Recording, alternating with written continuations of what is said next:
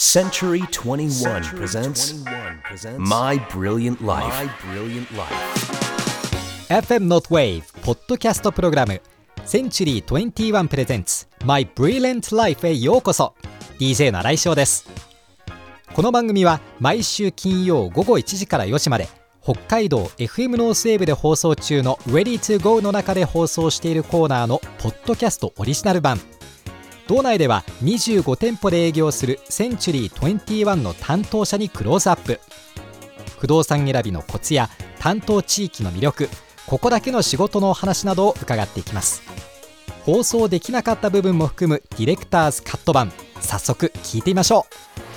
今週の不動産のプロは苫小牧市にあります。センチュリー21木村健康の代表取締役。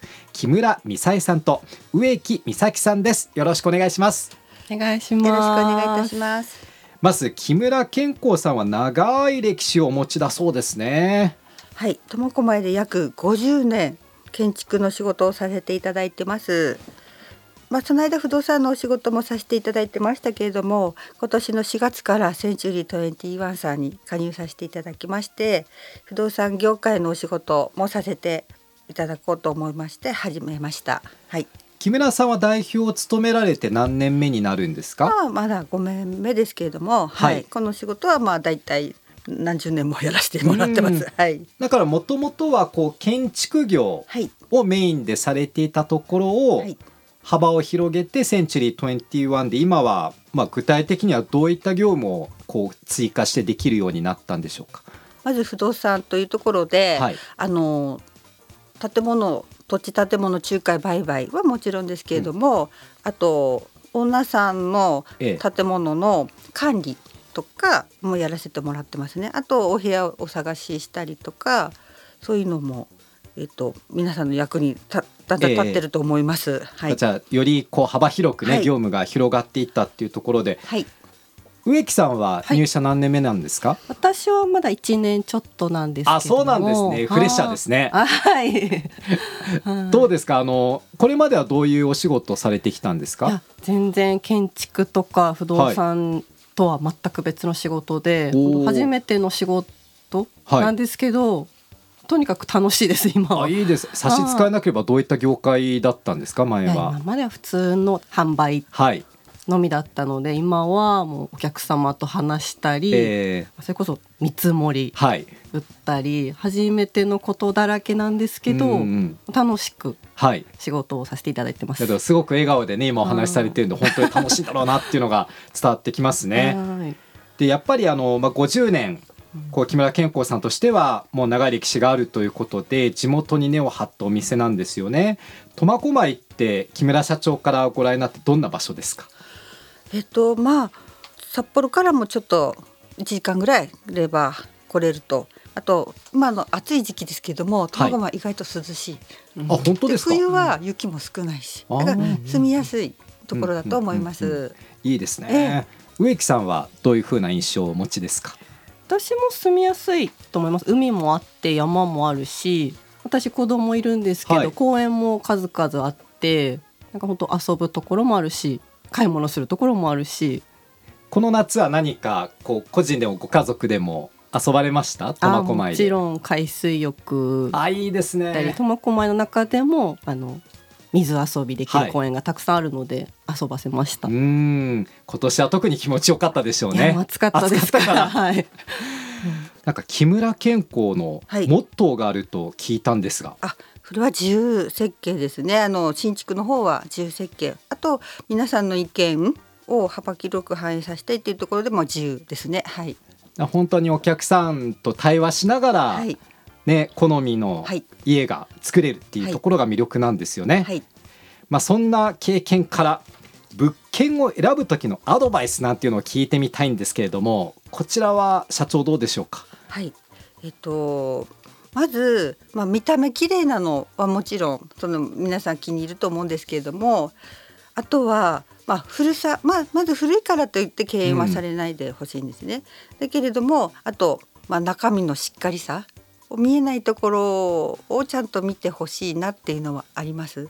そまあ、そのために私たちがいるので、はい、はい、そうですね。えやっぱりこう内覧する時って、はい実際もう最低でもどれぐらいの時間必要とかってありますか？あのそうですね。私はおすすめするのは、まあ、建物も見てほしいんですけれども、はそのその場所も見てほしいんですね。それ周辺の場所そうですね。であと時間を変えてその場所に行ってくださいっていうのは言いますね。え。それはどうしてですか？例えば朝は静かです。でも例えば夕夕方ちょっと前まですごく車通りが多いとか、あはい。あとすごく条件の悪い時に見てくださいって言うんですけあども、うんうんうん例えば雨大雨降ったら水の家の周りが水たまりですと。あーうん。水はけが悪かったりとかねそうですね。そういうのもやっぱり条件の悪い時の方が分かりやすいと思います。とかまあある意味こう、ええ最悪の条件だねと思う時をはいこう知った上でっていうのはそうですね。確かにそれであと時間を変えてっていうのはさっき言ったように例えばあのやっぱり時間帯でそのそのその場所その場所っていうのは顔が違うっていうか、あとはい日当たりも見た方がいいと思います。はい。いやこれはかなり参考になるんではないでしょうか。はい。では植木さんに聞いていますねこの仕事しててよかったなと思う時ってどんな時ですか？いや一言では全部言えないけどお客様のそれぞれの歴史や思い出とか新生活に携われた時は良かったなとも思うしやっぱり難しいこともあるけどなんか私みたいな子供いるはい、人でも働きやすい職場なので、うんうんうん。なんか不動産だからとか建築って何みたいな感じで言葉はい。文字だけで難しく思わないでいただけたらなと。もともと植木さんの中で不動産とか建築業の業界に対してのイメージって何かありましたか？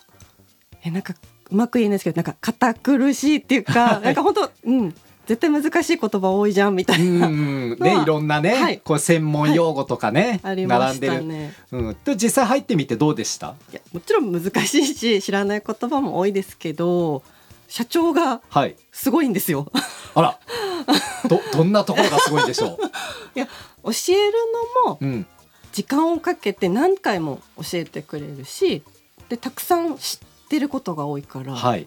一緒にいるだけで勉強になります。木村社長どんな存在ですか？えーもうお母さんでもあり上司でもありでもはい。友達っぽくもあり、はもう全部？先生でもありみたいな全部。すべてですね。全部です。素晴らしいです。そう言われて社長どいかがですか？ありがとうございます。なんかそう 照れますね。なんか素敵な雰囲気がね、はい。とっても伝わります、ちなみに仕事をする上で心がけていることっていうのは、まあ、たくさんあると思うんですけど木村社長どうでしょうか？私はまずあのとにかく話を聞くっていうことですね。ほとんど私の場合はお話ばっかりです。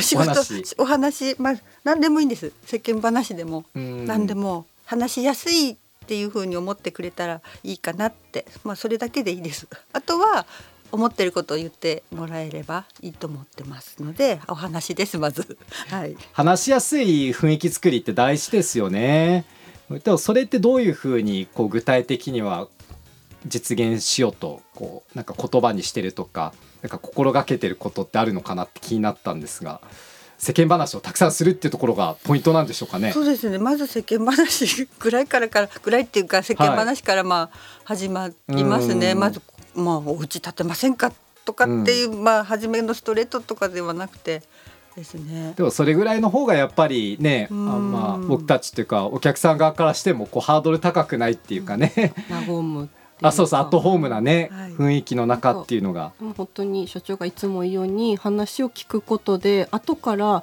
ああの人これ好きだったよねとかあの人こういう色好きそうだよねとか普段の話ですごくヒントがでそこがす真似したいなってやっぱ尊敬できます。ちょっと鳥肌立ちましたね。色まで覚えてるんですか好きなやっぱたくさん話してるから覚えてるっていうか、でもそれってすごく嬉しいですよねお客さん側からしてもね、はい。あなんか自分のことちゃんと見ててくれるんだっていそう。